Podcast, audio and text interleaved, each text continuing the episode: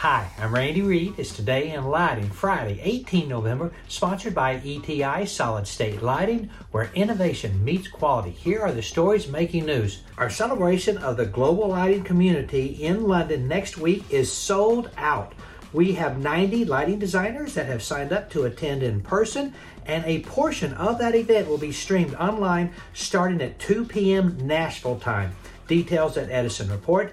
NEMA announced new board members and officers. Rich Stinson, president and CEO of Southwire, has been named chair of its board of governors. Nichia expands the portfolio of its direct mountable chip series. The new chip is a 1 watt class LED in a smaller package, which increases the flux density and allows for smaller luminaires or larger lumen packages from the same size luminaires.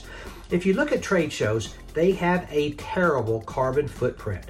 California based Vode Lighting is changing that. They'll be exhibiting at Light 22 in London next week.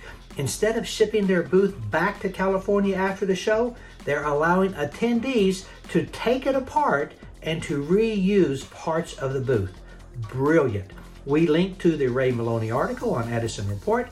Selux has an opportunity for a product manager, and the market was down again yesterday. The Dow dropped uh, 7.5, Nasdaq was down 39, and Acuity dropped $6.08. That's it. Go light up the world. Have a great weekend. Pray for peace.